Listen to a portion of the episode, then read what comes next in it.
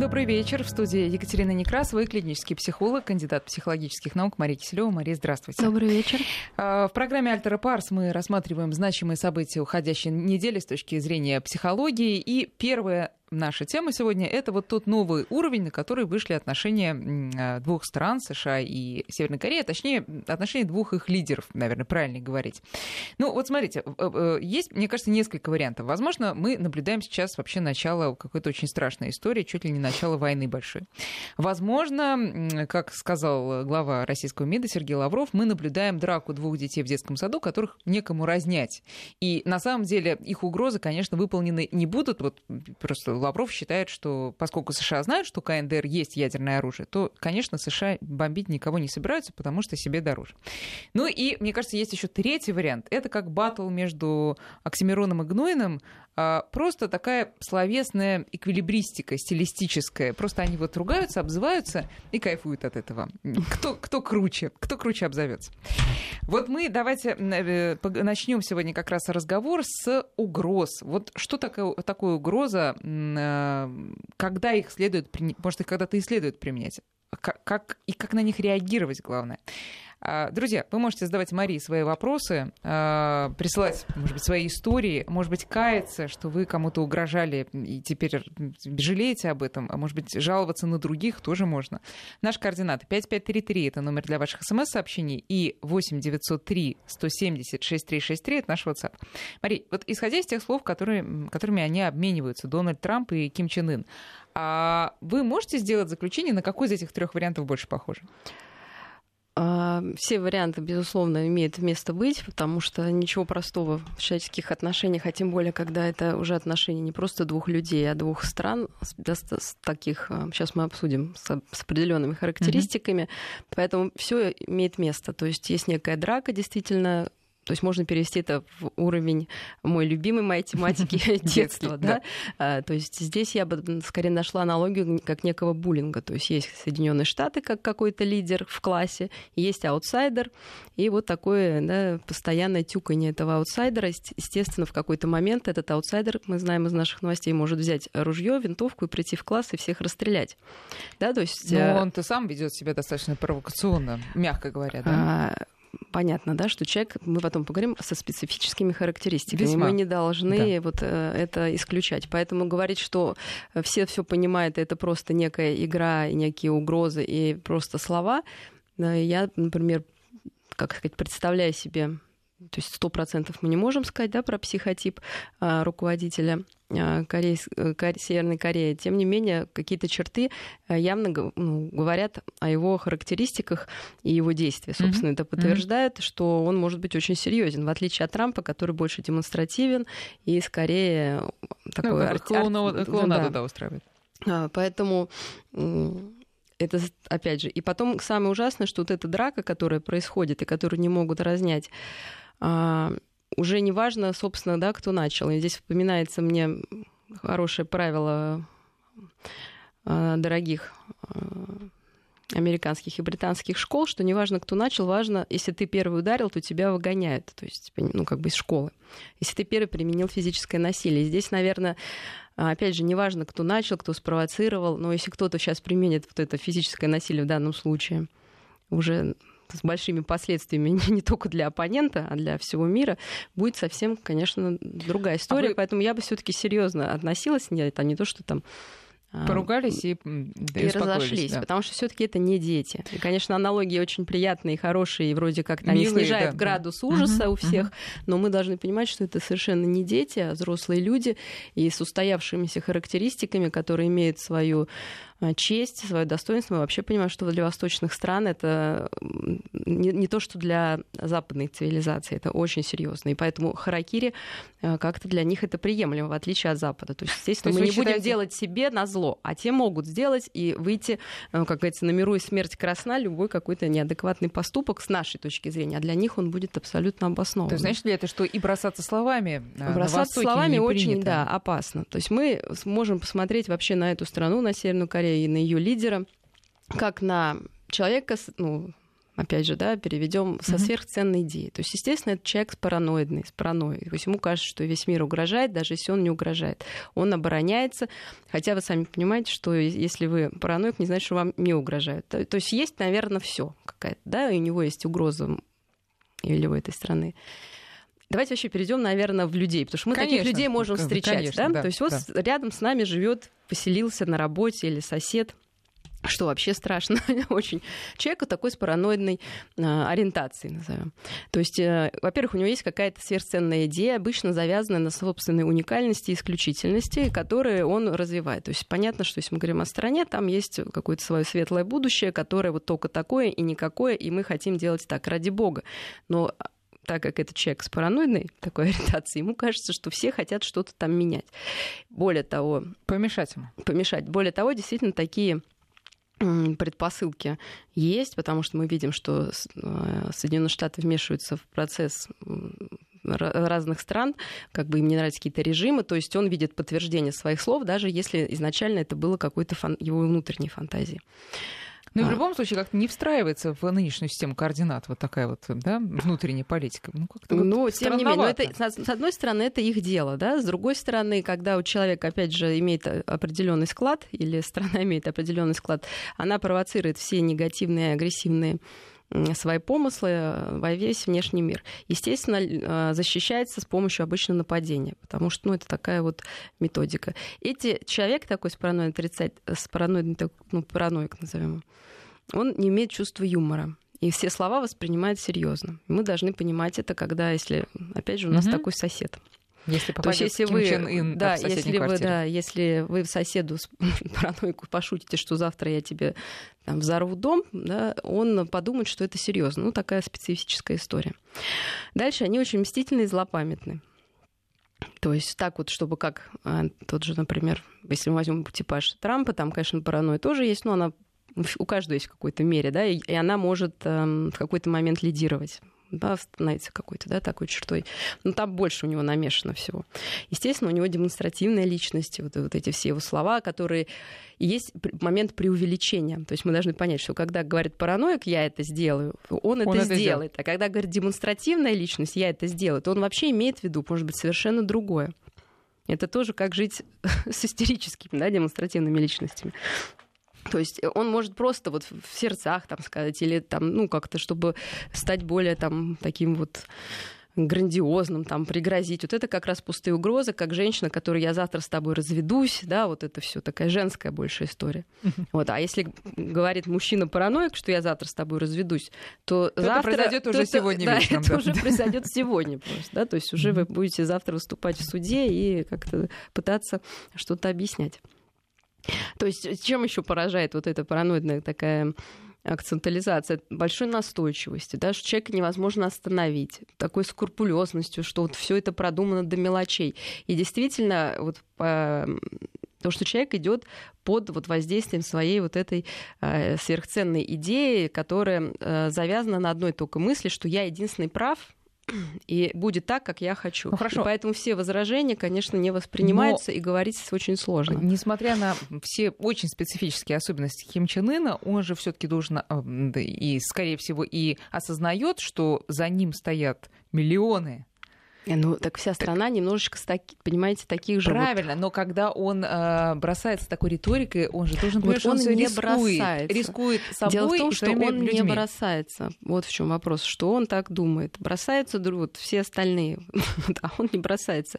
И э, всегда же мы должны понять, что есть внутренняя мотивация, есть внутренние ценности. Да? Для него ценность не потерять лицо и оставить страну, неважно, пусть это будет последний ее день в том виде, в котором она он считает, она должна То быть. Есть, э, и он жертв... будет еще и героем. Число жертв не а важно как, для такого я человека. Я думаю, что э, ну, как у нас, ну, опять же, если взять, это же вся восточная культура построена на вот этой чести и достоинстве. И идеалах. И да. идеалах. И За поэтому, можно умереть. конечно, не то, что можно, но ты обязан Нужно, это да. сделать. Mm-hmm.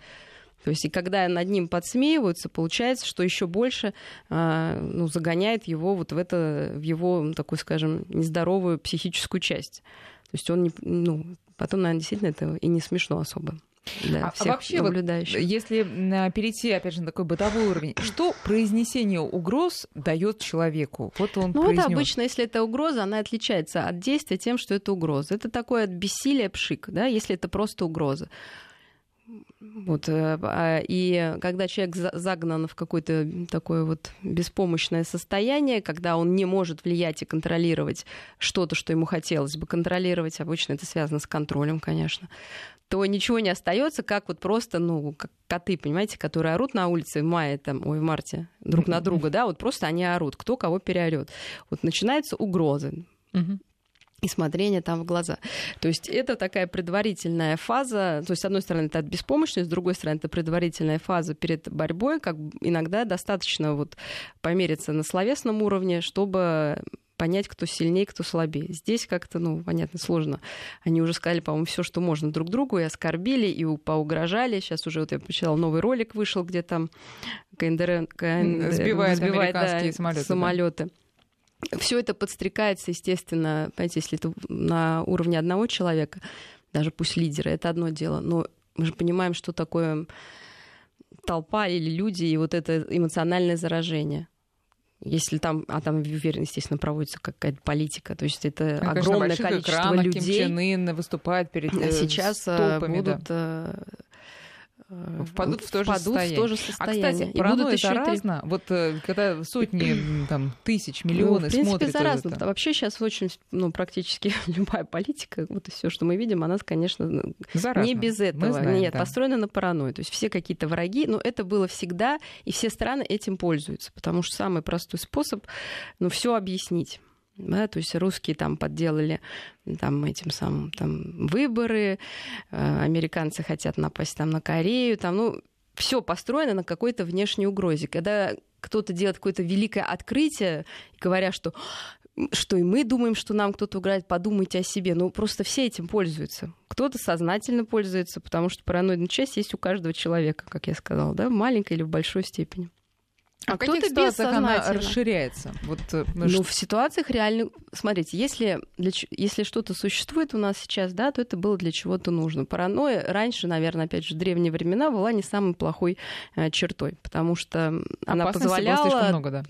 как бы, собственно, опасности эти предвидеть, э, лишний раз под э, какого-нибудь врага э, допросить. В некоторых профессиях вообще паранойя отличная как бы история там в таможне, я не знаю, или там следователи, то есть им нужно в себе это находить. Например, мне как друзья... психологу очень сложно, потому что я, ну, как бы пытаюсь, то есть изначально, когда ты, я начинала работать, мне говорит что-то там клиента. Как бы я даже не могу представить, что он может как-то ну, обмануть. Понятно, что мы, психологи, работаем с той реальностью, которую нам предлагают, то есть это не моя цель.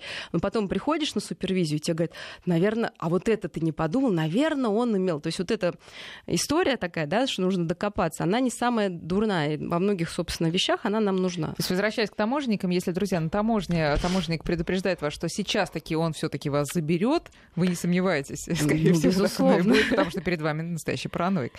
А в каких ситуациях... Смотри, я просто хочу перечислить... Это, это здоровое применение вот этой части. Это не значит, что человек как бы вот именно можно вот так обзывать. Да, да? То да, есть это да. просто его часть, которая помогает ему работать. Я хочу просто несколько цитат для тех, кто не очень следит за э, диалогом между двумя лидерами. Значит, э, шизофренический припадок, слабоумный старикашка. Это Ким Чен Ын говорит про Трампа. Ну, а Трампа, собственно, он обидного, обидных вот этих вот эпитетов он не произносит. Он просто назвал назвал Кима Рокетмен. И если вспомнить знаменитую песню Элтона Джона, в некоторых ситуациях это вообще можно даже счесть за какой-то комплимент. Там прекрасная песня Рокетмен и так далее. Но Киму явно вот это не понравилось. Трамп э, не Киму угрожает, а угрожает всей стране, говорит, что если так пойдет и дальше, то нафиг.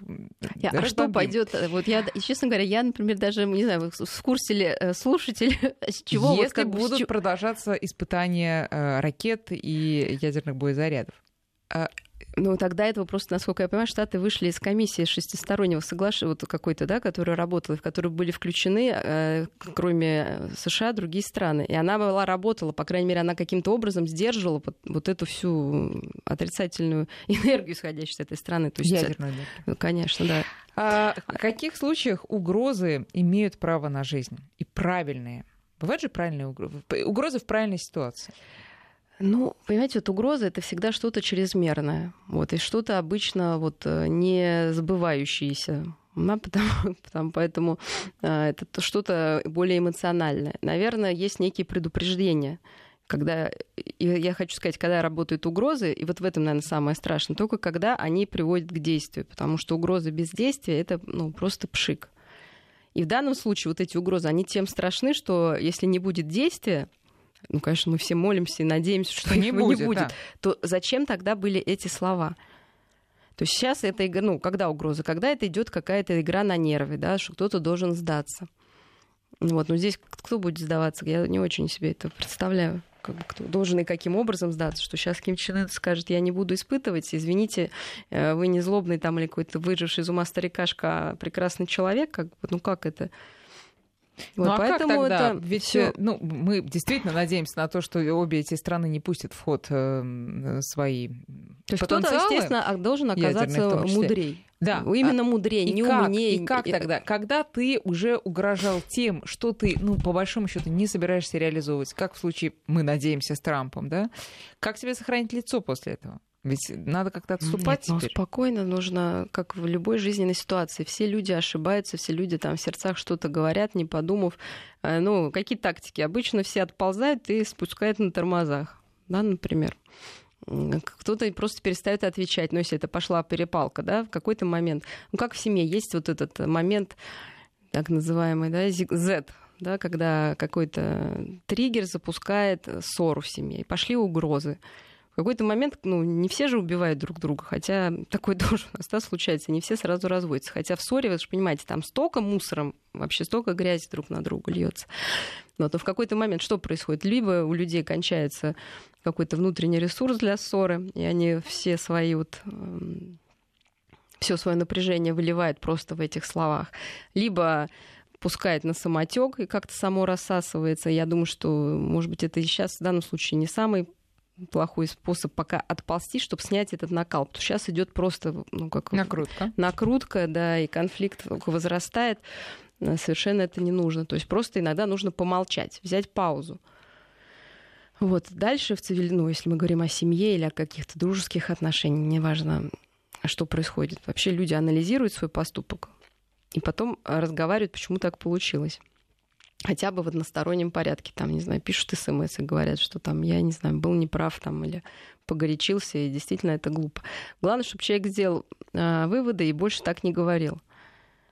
Э, Следующее, э, ну, обычно этого не происходит, потому что это еще от импульсивности, да, ну, если мы берем человеческие отношения, да, некая такая импульсивность, она, конечно, для импульсивных людей сложно не угрожать, какие-то эти слова не кидать. Ну, просто Но, если по менее... жизни вот, не работают. Понятно, что здесь угроза да. такая, да или нет, вот она одна. Но если мы возьмем а, человеческие отношения, вы понимаете, что если вы угрожали там два-три раза что-то сделать и не сделали, это касается чаще всего детей, даже не супругов там или не на работе, там я уволюсь. Увольняйся, да, в какой-то момент. Либо твоим словам не верят, либо это настолько ну, начинает раздражать, что человек просто ну, оппонент заставляет выполнить то, что хочет этот вот ну, угрож...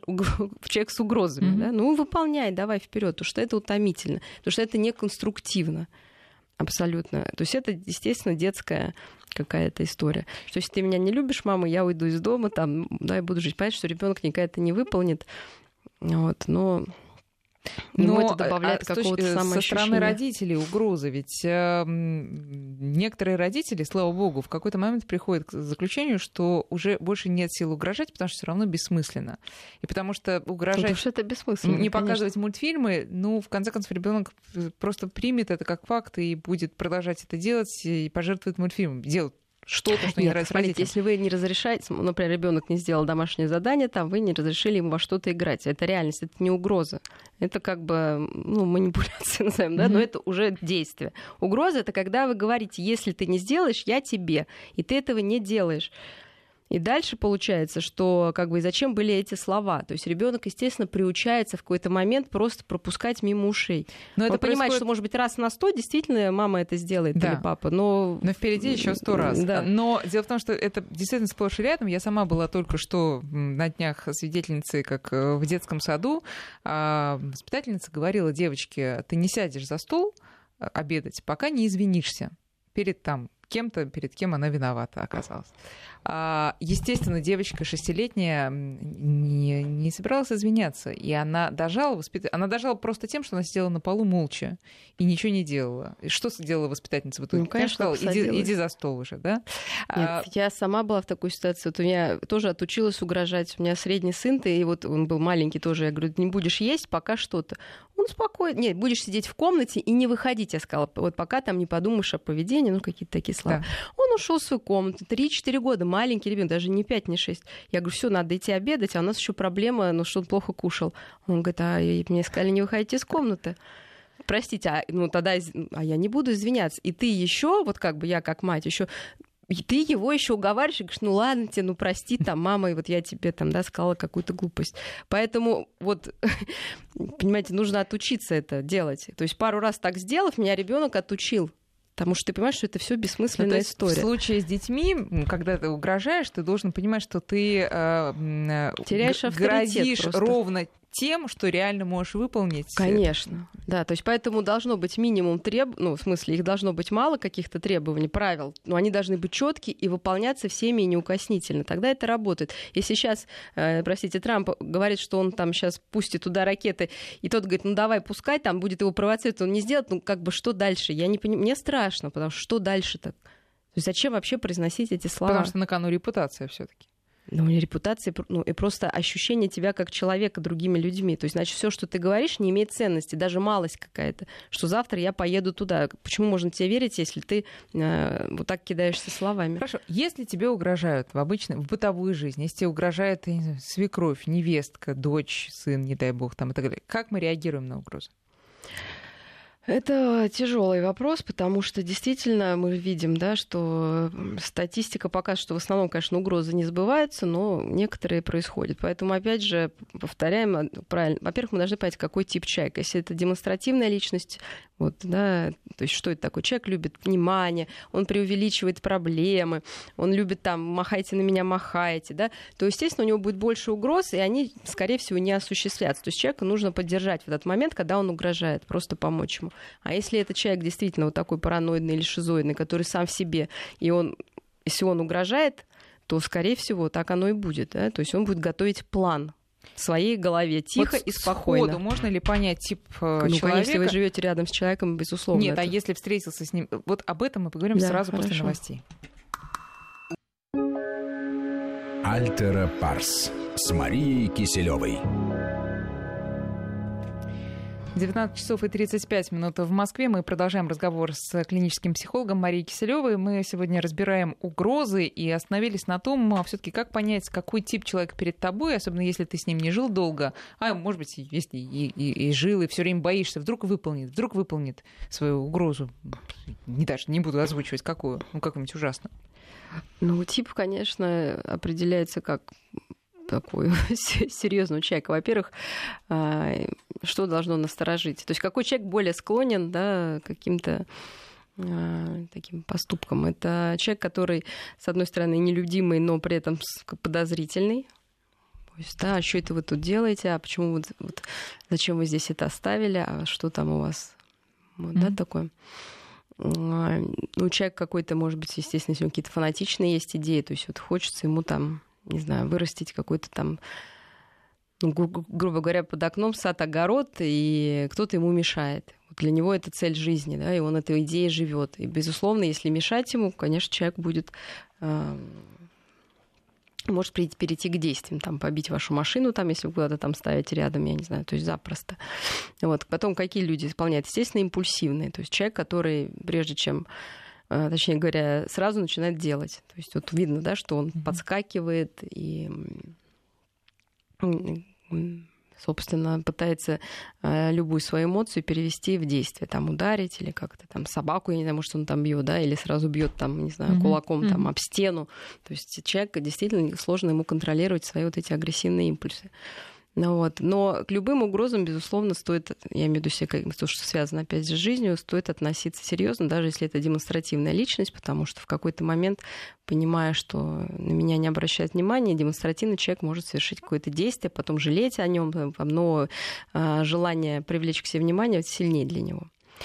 Как общаться? Вообще лучше не доводить, да, понимаем, да, потому что все мы люди, и, наверное, идеальных нет, и каждый человек, он считает, что он какой-то, может быть, правильный хороший, ну, кроме, естественно, депрессивных и мазохистов, которые считают, что они самые плохие на этой планете.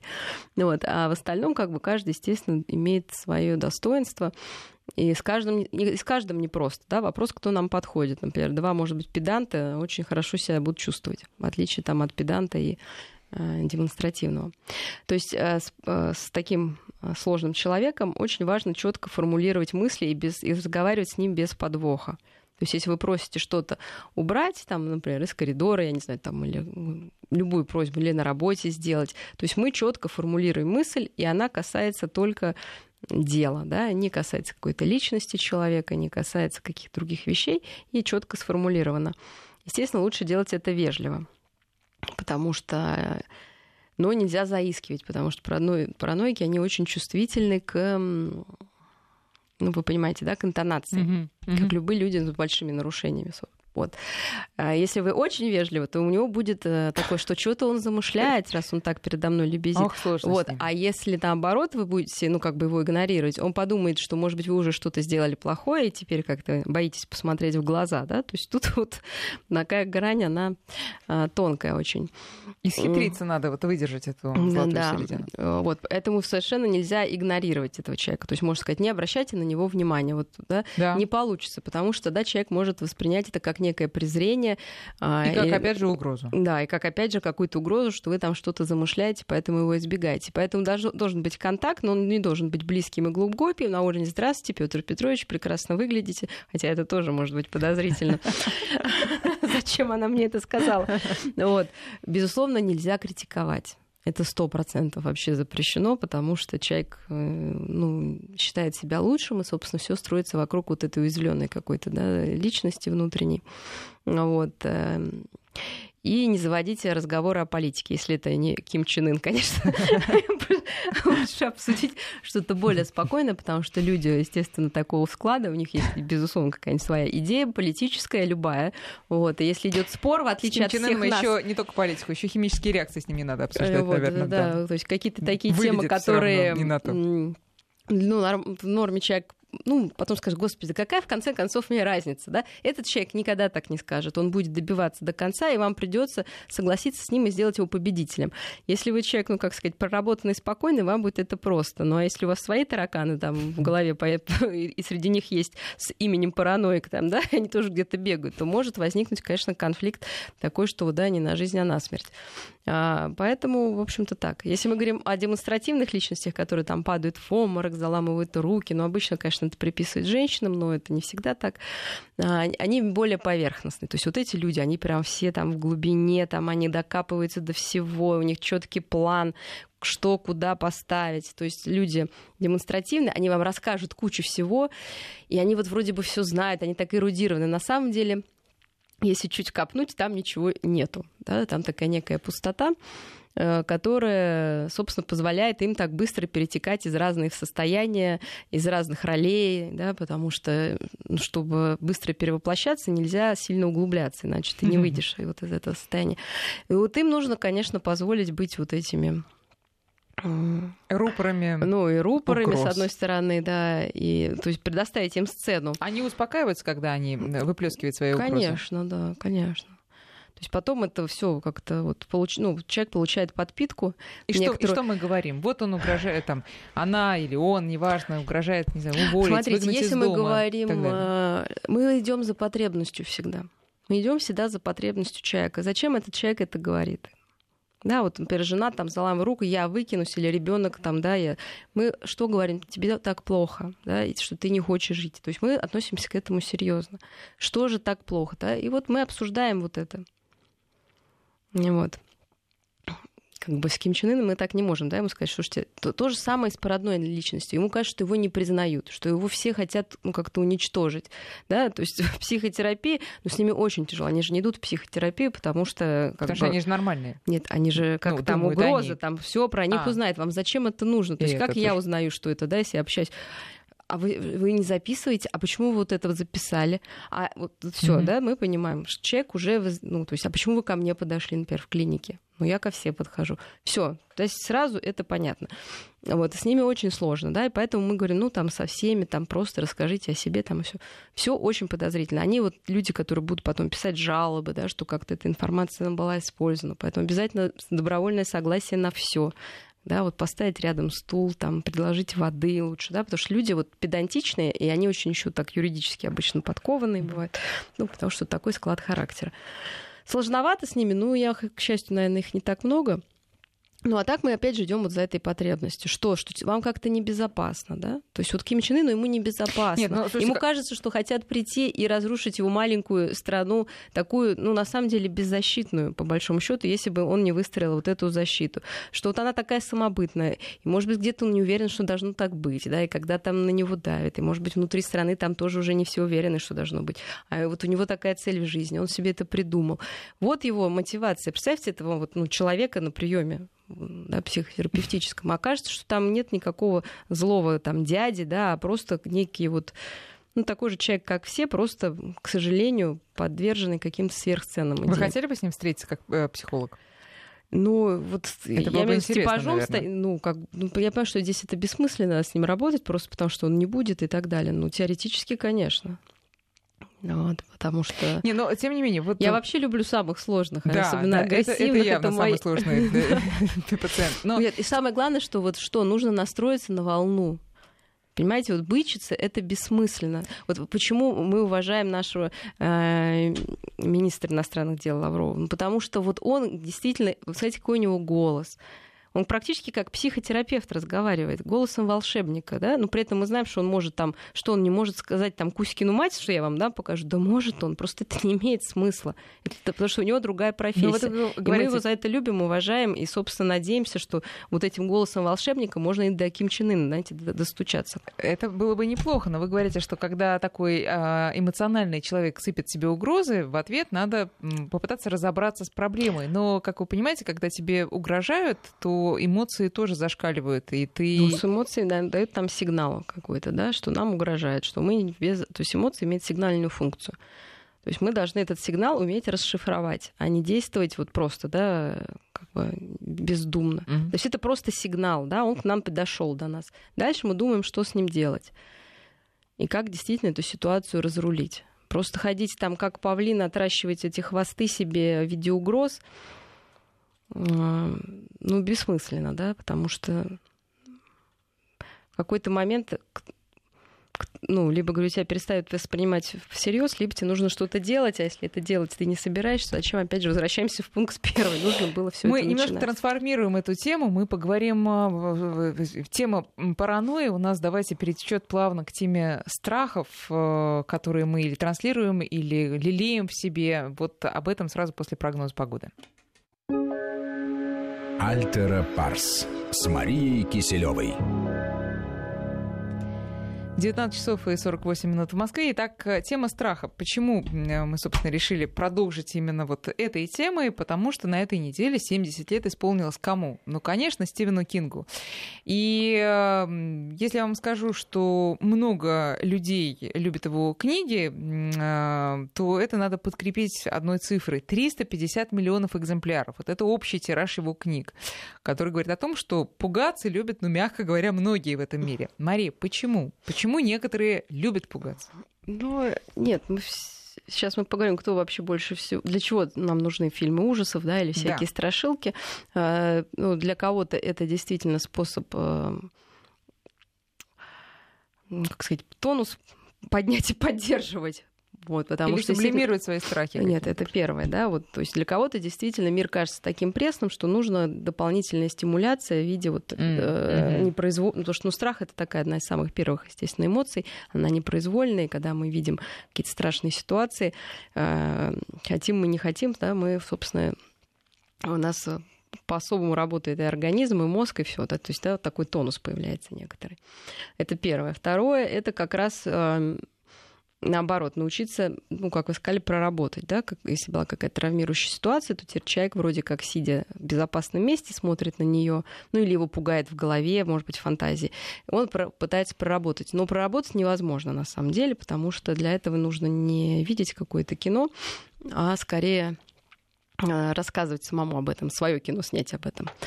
Вот. И третье, это, может быть, для кого-то действительно такая, как вот, ну, привыкнуть то есть повысить толерантность к каким-то страшным mm-hmm. вещам. Это возможно? Побороть. Но в этом смысле для кого-то, да, это возможно.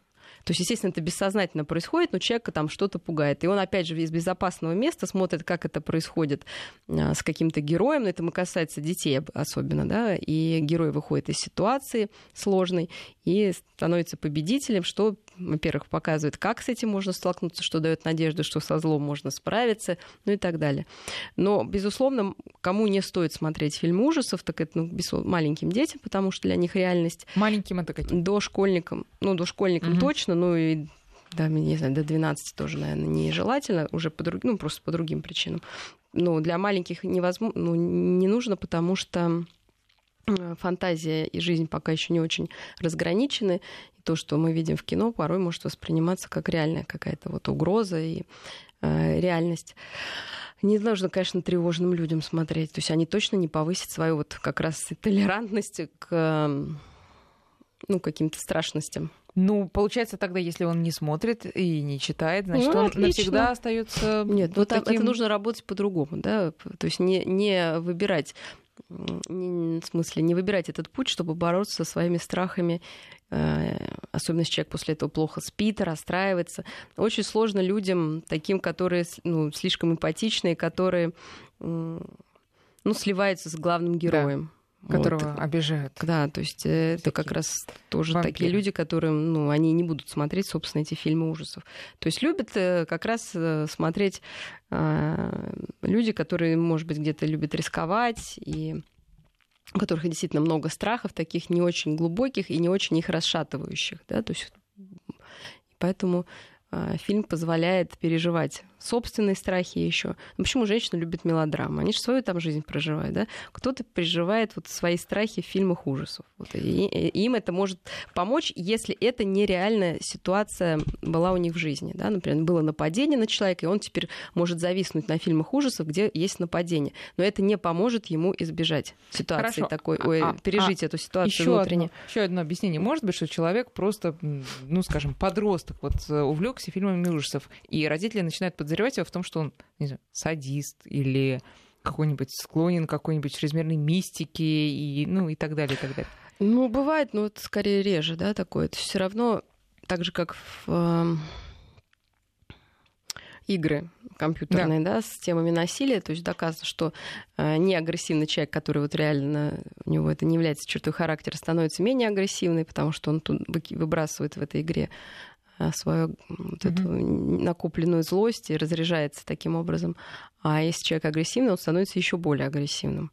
Поэтому такой вариант есть, но чаще всего у подростка все-таки защитная агрессия, а не как черта характера. То есть это на какую-то обиду, да, и э, для многих это как раз выход, чтобы по-настоящему идти и не драться. Ну, как так же, как э, там люди ходят в бокс, там, да, да. боксируют. Ну, вот э, чуть-чуть еще пораньше отмотаем, вы сказали, что дошкольникам уж точно не надо, но вы, мы всем помним вот эти вот э, детские Сам страшилки. Страшно, страшно. Сунь пальчик в розетку, милая детка и так далее. Вот эти вот все детские страшилки. И, дети их очень любят. Потом они начинают просить, расскажи мне страшные сказки. А мы помним, что русские народные ну, сказки способ... очень страшные.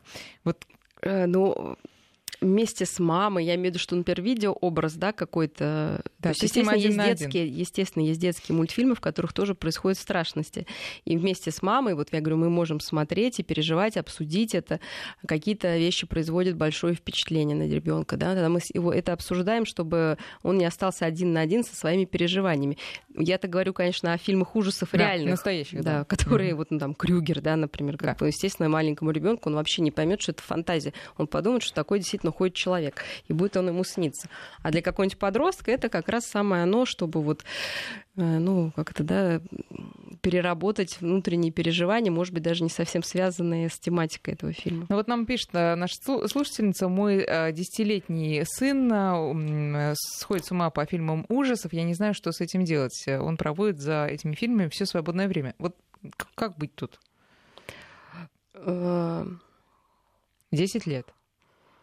Это, разобраться, значит, во-первых, сесть это, и... это, это может быть нормой? Вот это можно назвать как вариантом ну, нормальным? Мы же не знаем, что там на самом деле, поэтому я вообще как-то никогда не ставлю диагнозов, тем более по, по СМС. Да. А, значит, э, мы должны... Вот смотрите, у каждого ребенка в какой-то момент бывает некое увлечение, которое начинает пугать родителей. А, в любом возрасте оно может быть там, да, либо он что-то собирает, либо вдруг он начинает увлекаться какими-то страшными игрушками, монстрами, да. Мы должны понять, для чего ему это нужно. Оружие собирать, там, мальчики, да, или вот смотреть какие-то страшные вот эти фильмы. А, что мы тогда делаем? Мы первое пытаемся с ним вместе вот сделать то, что ему нравится да, и посмотреть, что вот его там так трогает.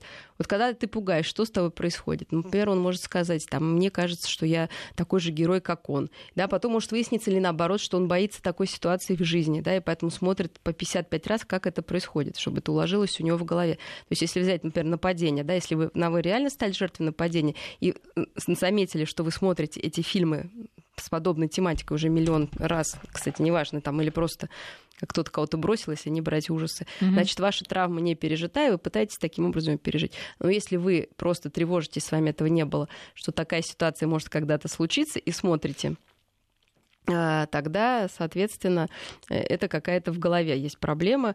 Мы узнаем, откуда такая есть история, что ему кажется, что там на него нападут, там, да, или что в темной темной комнате кто-то должен быть.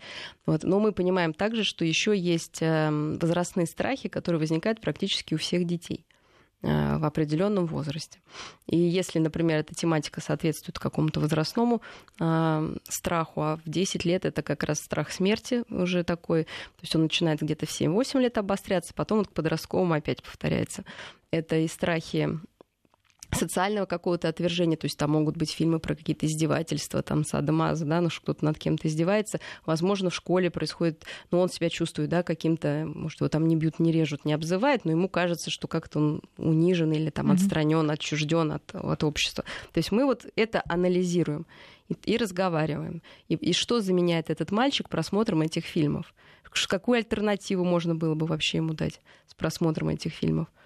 Да, то есть если ему нечего делать, он садится их смотреть, что бы он хотел делать вместо этого, как альтернатива. Может быть, он хотел бы сам пойти заниматься борьбой, например, но у него нет возможности, и он только может мечтать, вот, погружаясь в какую-то фантазию. Но если его спросить, я думаю, он скажет, ничего, я хочу смотреть фильм ужасов. Да, нет, нет, всегда это покрывающая история. То есть мы должны понять причину. И какая, опять же, потребность стоит за этим просмотром. А, времени у нас уже не очень много. Наверное, последний вопрос. Вот говорят же, что нет смелых людей, есть люди, которые могут побороть себя, проработать свой страх, да, управлять своим страхом. Как, как им управлять? А, прежде всего, понять свои страхи. Понять, что страхи нас ограничивают.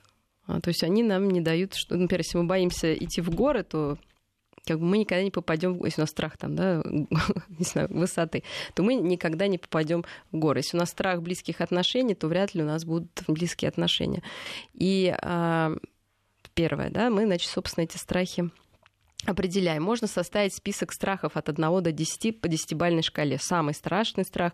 Ну, большинство, если мы говорим адекватные какие-то страхи, люди боятся за своих близких.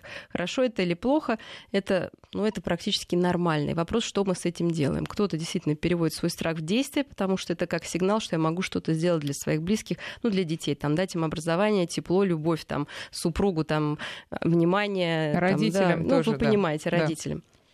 То есть мы смотрим, что мы можем реально сделать, потому что страх на пустом месте не возникает.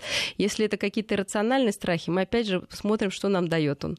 Чаще всего он нам разрешает что-то не делать или наоборот позволяет что-то делать. Смотрим какую-то вторичную выгоду. Можно этот страх нарисовать. И когда ты его рисуешь, опять же, это и детям подходит, и взрослым, кстати, тоже а, самый страшный свой страх нарисовать, и обычно он может быть, собственно, не и таким... потом. Нет, просто проанализировать вообще, какая ассоциация приходит. Часто люди не хотят же расставаться, то есть они вроде как хотят, а когда понимают, что этот страх им нужен, уже не хотят а, с ним, собственно, расставаться. Вот. Э, Наверное, важно понять, что нет людей, которые ничего не боятся. То есть э, И это нам позволяет принять собственную уязвимость потому что люди, ну, как-то очень порой переживают больше о том, не о самом страхе, а о том, что они вот, что этот страх имеют. У них какое-то чувство вины или чувство собственной слабости возникает. То есть у всех есть свои волнения, и они нормальны. Это первое. Второе, что иногда действительно происходят вещи, понимание, которые от нас не зависят. И вот это принятие вот этой неопределенности, наверное, самое сложное да, в нашей жизни – и тогда этот страх становится, ну, не таким, ну, просто вот нужно быть готовым, что на самом деле действительно в жизни много неопределенности. Все контролировать и предугадать, и предусмотреть э, не получится ни у одного человека. Ну что, пожелаем успехов э, в работе с собой, нашим слушателям и нам, и нам с вами тоже. Мария Киселева, спасибо большое и до встречи через неделю.